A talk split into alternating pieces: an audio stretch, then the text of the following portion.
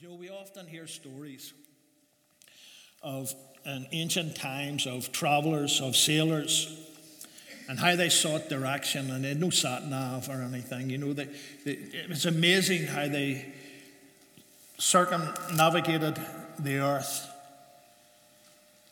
with just little but signs that were that they knew through experience. I remember watching a documentary uh, of the southern states in America and a way back before it was civilized and how they knew even the, the moss on the tree was able to tell them where they were north, south, east, or west. And I remember watching also a, a, a program about travelers and particularly sailors and how at times when the sky was so cloudy, it was dark, it was bleak, they couldn't see anything. They were afraid because they didn't know where they were and they didn't know how to get to where they wanted to go. But then they said all of a sudden, the North Star came out, shining like a diamond on a dark cloth, bringing hope to them, showing them that this is the, the, the direction, or they can choose the direction through the, the, where they were in comparison to the North Star. Once they found their way, it brought great peace to them. It brought joy and release. I mean, we think of the small ships that they traveled in and being lost in the middle of, of the ocean with no sign in the sky to show you where to go, and the storms may be raging. It must have been a frightening time for them. But we can also imagine the relief when they seen the, the, the North Star and they were able to circumnavigate where they were going to go. And you know, truth, and the truth is, church, this morning, when we read the Bible with an open heart, there's given to us an, like a, a dreary account of sinful man. Because man today is trying to find his own way, and he always has tried to find his own way. They've tried all sorts of alternative religions and ideologies and great men who've maybe came with great ideas and they've followed them, but it's just led to more darkness. It may at times be, may have brought a, a temporal relief. You know, many people, I read the story of a young man who was converted from a cult, and he said that this cult leader was such a good speaker that when he first went to him, he just couldn't believe the joy that was in his heart, this relief that what this wise man was saying. But through time, it turned out that this cult was indeed a broken cistern. And it only brought him temporal joy when truth was revealed. And in fact, there was no joy for their peace for this young man, but thankfully he found the Lord. So men are trying to make their own way today. But in the midst of this darkness, we find a diamond that sparkles with heavenly brilliance. A north star against the darkness of humanity, which gives us direction. And not only gives us direction, it edifies us, it builds us up, and it brings us eternal joy and eternal peace in our hearts and in our minds. And Isaiah 43, verse 25, is one of these diamonds. It says here, I, even I, am he that blotteth out thy transgressions for mine own sake, and will not remember thy sins. What a diamond in the sky for us to follow. We immediately see from Almighty God that He's not unconcerned about sinful man and about sin. You see, man, whether he likes it or not, we cannot sin without immunity. People will tell you today, you're, you're, you're, you're a man, you're weak, and God understands that. He certainly does. But you cannot sin without immunity. Like we said last week, you, you cannot admit a fault and then ruin your apology with an excuse. And that's what men do today. I'm sorry I committed adultery, but it was her fault. She led me on, or it was his fault. He led me on. I'm sorry I stole. I needed the money to feed my children. And we could think that's a valid enough reason, but it's still stealing from someone else. And so man cannot sin without immunity. There are no excuses. Sin is sin. We need to remember He is a God of love. We know that He's a God of infinite love, of infinite mercy, which He shed abroad in each and every one of our hearts this morning. But we also need to remember He is a just and He is a holy God. And with him, sin is never treated lightly, sin is never ignored. We'll never hear from God, oh, don't worry about it. You're, you're, I know you didn't mean it. But here's the beauty of God the beauty of God is the gospel that although God hates sin, although it must be dealt with, he made provision for the sinner to be forgiven. Amen. He made provision for the sinner to be forgiven. He brought forth a plan in his will whereby men could be forgiven for their sins. And the wonder of it all is, as we read in Isaiah there, when God forgives, God forgets. So let's look at this diamond verse. There's three important things that I think it declares. The first point is it's I, even I, am He. So this is the prophet speaking on behalf of the Lord. God is speaking through Isaiah, a recognized prophet of his day, a recognized prophet today amongst all those who have read the Word of God. And he is speaking, and he's telling the children uh, uh, of God, I, even I, am He. God is speaking. And when the prophets did this, they were demanding attention. They were demanding attention, just like Jesus when he said, Verily, verily, or a translation, a better one is truly, truly. So when Jesus was going to say something, well, he always spoke of something very important. But when he wanted them to catch hold of this is the important part of the parable here, this is the important part of the discussion here, he would have said, Truly, truly. And everyone had to take note. Something very important is going to be said here. And so the prophet is letting us know that God is speaking. And he wasn't just speaking to the people back then, he's speaking to you and me this morning. And God is saying, I, even I, am He. He demands our attention this morning because He wants to reveal to us His love for us. You see, God he made us, and He made us for Himself. Isaiah 43 and 7. Every one that is called by my name, for I have created him for my glory. I have formed him, yea, I have made him.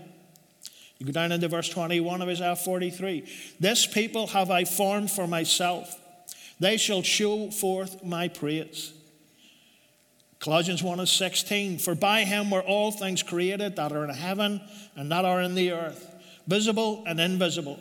Whether they be thrones or dominions or principalities or powers, all things were created by him. Listen to this, and for him. All things were created by him and for him. The last chapter in the, or last book, sorry, in the, in the Old Testament's Malachi. And he says, Have we not all one Father? And hath not one God created us. So this morning we're in the presence of our Creator. He created us, but He didn't create us for our sake. He created us for our, or for, sorry, for His glory. Man's chief aim is to glorify God. And so we were created to glorify the Lord. When Adam and Eve were created, they were created to glorify the Lord. But sadly, we know the fall. You might ask this morning, well, how do we glorify God? Well, we certainly glorify Him by praise and faith. Excuse me. We glorify Him by praising Him. We glorify Him by having faith in Him.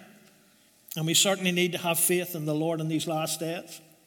If you remember our sermon Brother Billy McGivney preached where praise was just more than singing and lifting your hands and speaking in tongues and jumping up and down and dancing. Praise is your life. You praise God by the life that you live. When people look at you, you're honoring God because you're living the life that He wants you to live. You're obeying the Word of God, which He has given to you. That's how you praise God also. And so we glorify God by obedience. But it's not by obedience because we have to do it. It's obedience through our love for Him and through our trust in Him. You see, we don't obey God. People will tell you, uh, religion will teach us to, to, to, keep these rules and you'll be fine. Fear God, and, and it's right to fear God. But look, you're obedient unto God as we say in a moment, not so that you can win favor with God, but because you love Him and you appreciate what He did for you and you want to serve Him. And if you're disobedient to God, what does it say to Him? What does it say to Him? So He created us, He made us for Himself.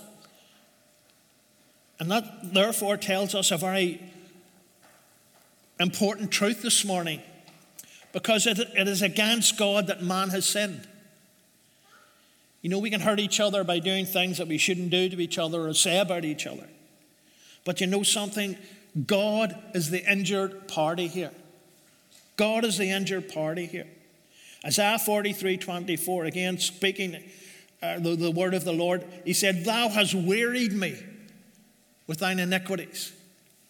Sad when God says, Thou hast wearied me with thine iniquities. And let's not sit back and say, oh, that was back then, we're better today. I'd say we're a lot worse today when you look at the state of the country.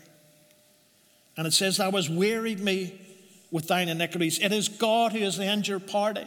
When, when an individual sins, when a nation sins, it is God who is the injured party.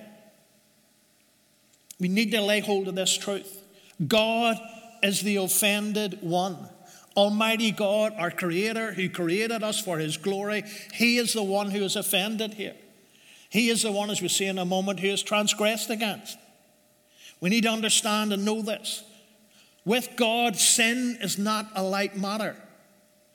Many churches treat it lightly. Don't worry, God loves you. He does, yes. But with God, sin is not a light matter. Sin is a serious matter. As we'll see, it separates us from God. Sin has separated man from Almighty God. That fellowship that God desired to have with men throughout eternity, that was lost in the Garden of Eden, separated us from God, from His very presence. And if we want to go back into fellowship with God, then the matter of sin has to be dealt with in our lives. We need to deal with it. Many people will say, God, I'm praying to you, and people are praying for me. Take away this sin. You have a part to play, folks. You have a part to play in this. We want God to wave a magic wand over us, as it were, and take away the anxiety, the, the, the, the sins that is troubling us that we can't seem to let go of. But if we trust God, God will strengthen us and we will deal with them. But the point is, folks, we have to fight. God will be with us, but we have to deal with it in our lives. And then the barrier of our iniquities will be removed. As you said this morning at the table, I quoted Isaiah 43 and 11 I, even I, am the Lord, and beside me there is no Savior. I want you to know there is no other way. It might not be politically correct. Well, tough luck with respect. It's the Word of God. There is no other way. Beside me, there is no Savior. There isn't many roads into the kingdom of God. All faiths don't lead to heaven. And if you believe that, you're calling Jesus a liar because he said, I am the way, the truth, and the life. No man cometh unto the Father but what? By me. And we need to, to stand for this truth. You might say, well, why is he the only one who can save us? Well, I think we've already answered it. Because it is against him that we have sinned. David acknowledged this. We can say, David, you sinned against Uriah, had the poor man murdered after sleeping with his wife. But what did David say? He said, Against thee and thee only have I sinned. He recognized that he had sinned against his Creator. And that's where his forgiveness would have came. That acknowledgement. Isaiah 59 again, speaking the word of the Lord, he said, But your iniquities have separated between you and your God, and your sins have hid his face from you that he will not hear. What did the prodigal son say in Luke 15 when he came to his senses? He said, Father, I have sinned against heaven and against you. Against, I'm sorry, before you. And why? Uh, what, what did this realization of his sinnership do for this young man? It didn't make him bitter. It didn't blame his father for letting him go in the first place. You know, many would have said, if he hadn't given me the money, I wouldn't have went and it'd still been okay. But what did he say? He said, I am no longer worthy to be called your son. Church, the, the reality, I'm not trying to put any of you down, I'm speaking to me. I am not worthy to be called a child of God. I'm not worthy to receive forgiveness this morning. I am a wretched sinner. I love that old Scottish proverb. He is better to the worst of us than the best of us deserve. Amen. Boy, that truth just breaks your heart, doesn't it? We're not worthy this morning. I'm a good person. I go to church. Well, God bless you. But you're not worthy of what Christ did on the cross for you this morning. He's the only one who can save us. Because it's him against him we sinned. And this morning, church, it's nice for people to like you, isn't it? But it's God's forgiveness that you require this morning. Men may reject you, church, but it's God's forgiveness, forgiveness, sorry, that you need. We will never earn our salvation by works of righteousness, by sacrifice, by giving. The psalmist put it beautifully. He says, But, in recognizing there's no other way, he said, But there is forgiveness with you. There is forgiveness this morning with the Lord Jesus Christ. And that's a wonderful thing. Listen, this plan, it isn't something that man thought up and approached God saying, well, could we work it out this way? Because this is Almighty God, your Creator, the Creator of the universe, speaking to you this morning and offering you salvation. And we can talk to you about being saved, but it, uh, uh, as a pastor, as elders, as a church, we can't offer you salvation because that offer comes from God. And we, as His ambassadors, are passing on that offer. His offer, and this is, this is just amazing, church.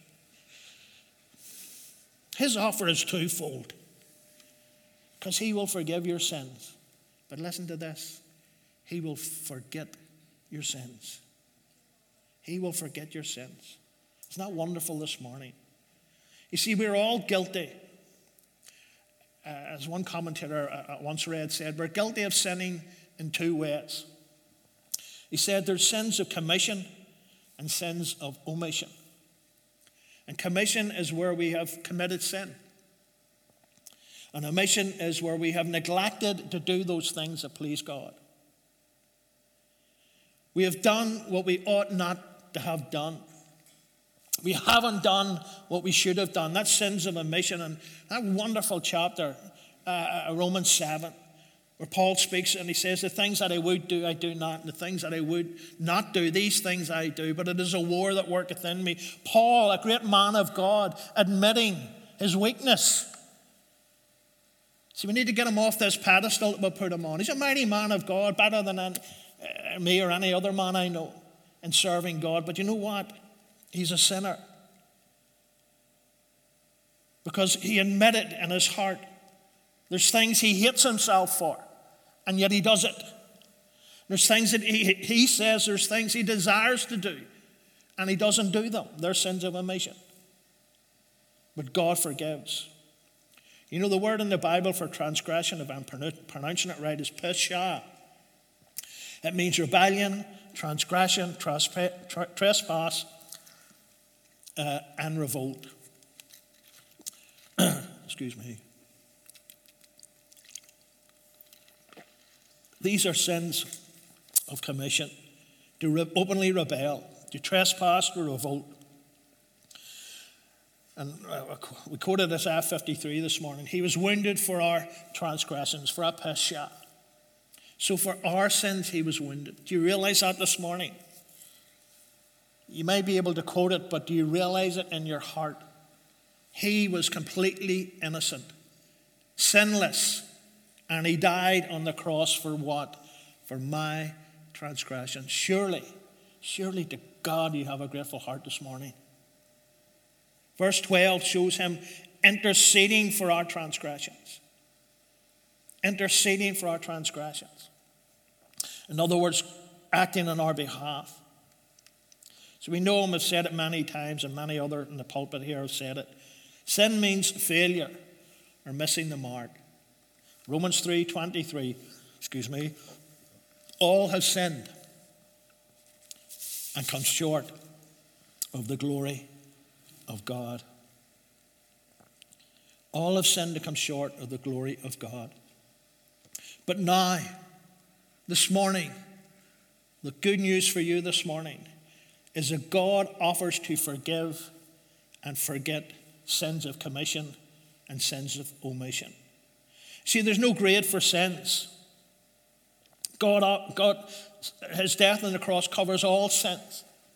People will tell you there's grades for sin. Some sins are worse than others. Sin is falling short on the mark of God. I've said this a million times. You steal a pound, you steal a million pounds, you're still a thief. You still sinned. God offers forgiveness this morning, and He offers to forget our sins. And this is beyond human capacity this morning, folks. Because our nature, until the Lord comes back, isn't going to change. We can't let it go. Oh, I do. Well, you're in the house of the Lord, just be careful. We can't let it go. We'll remember. We'll certainly forgive and try our best, but in the back of our mind, we'll hold it. It's beyond human capability, folks. But we can and should forgive, always remembering that in the same manner we forgive others. Jesus says, I will forgive you. Isn't that frightening? To be standing before Jesus and to think to yourself, He's going to forgive me the way I've forgiven others. Oh, that's a bit sobering. We may try and wish to forget, but in truth we can't. We're wrong the second time, we'll remember the first time.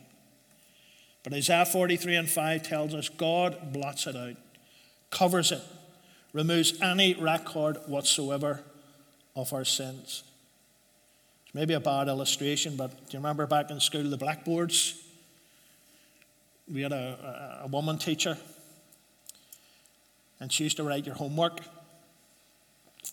And she must have thought we could do shorthand because you had about two minutes to write it down, and then she wiped it off the board, and that was you were for it. You didn't know what the homework was, especially like myself, you weren't listening in the first place.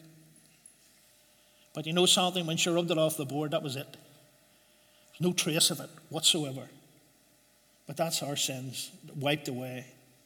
Church this morning, an unsaved person this morning, uh, if you're watching on the internet or whatever, we are hopelessly indebted to God.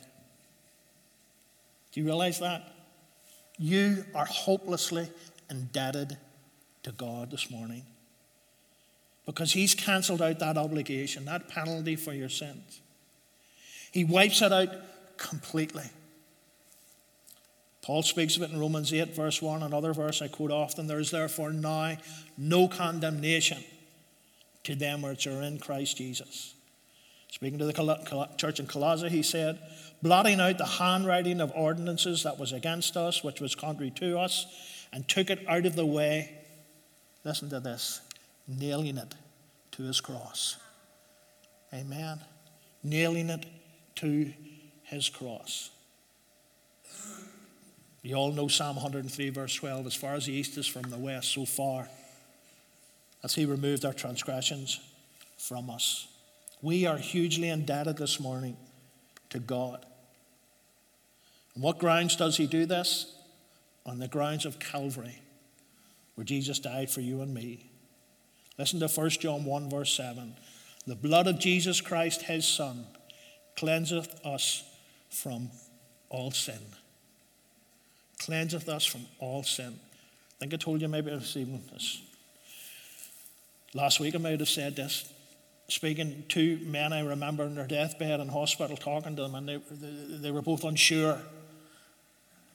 Pastor, has he forgiven me? And I had to reassure them, yes, he does. No matter how great you feel your sin was, or no matter how good a person you may have thought you were, he has forgiven us and cleansed us from all sin. So, why is it when God forgives, he forgets? How is it? Because he loves you and me with an infinite love this morning. That means there's no boundaries on it. There's no level that we have to meet before He'll accept us. You know, for someone to be your friend, we'll have to maybe have the same agreement about something. We, maybe have to get on well about something. There, there's a standard whether we want to accept it or not before we'd accept someone as a friend. There's people who it'd be better calling them acquaintances because they're not really friends. I mean, I used to hang about in a crowd. Was sometimes standing on the street corner. There was about 30 of us. But there was only about five or six were really good friends. The rest of them were friends of others and friends of whatever. So there was a, a standard that I had subconsciously set before I would have called you my friend. Especially if you supported Man United, you had no chance. But God's infinite love, there's no standard. The lowest of sinners, the vilest offender, the hymn said, who truly believes that moment from Jesus a pardon receives. He loves us with an infinite love, and we thank Him this morning because we need His forgive- forgiveness. We need God's forgiveness this morning to save us from a lost eternity. Not because of the good or worth in us, but because of the good in Jesus. He saved us. He forgives and He forgets for His name's sake. For His glory, He died and He rose again. And He rose again to provide a full and a free salvation. Church, that sacrifice only had to be once. Once and for all sacrifice and it covered the sins of mankind. Ephesians 2 7 to 9, that in the ages to come he might show the exceeding riches of his grace and his kindness towards us through Christ Jesus. For by grace you are saved through faith, and not of yourselves, it is a gift of God, not of works, lest any man should boast. You know, grace describes the undeserved kindness by which salvation is given to you and me. And the question is have you accepted God's offer of forgiveness this morning? See, we're not just saying we want you to join this church, would like to see you join this church. But we're asking you have you accepted his offer of forgiveness this morning? And his choice to forget your iniquities. In other words, your sins against him. Remember the psalmist? It's against you and you only have I sinned. You have sinned against God, whether you like it or not. Want to accept it or not, you're going to have to accept it. And that forgiveness is there for you this morning. And you need that forgiveness this morning. Have you bowed at the throne of grace and thank God for that love? And are you rejoicing in the knowledge this morning that my sins are forgiven, my sins are forgotten, and I stand here I was just saying to the folks in the home this morning, this is twice you've heard this, Mary, sorry. said to folks in the home this morning, I quoted that old song we sing I should have been crucified. I should have suffered and died. I should have hung on the cross in disgrace. And Jesus, God's Son, come on, do you get the reality here, folks? Jesus, God's Son, took my place. I hope that brings you to his throne this morning seeking forgiveness from Him, and being given the gift of eternal life through the Lord Jesus Christ. I'm going to ask Pastor Peter to come back. Come on, let's stand this morning and let's not just sing a few songs, but let's praise Him this morning. We're greatly indebted to Him for the love that He shed abroad in each and every one of our hearts.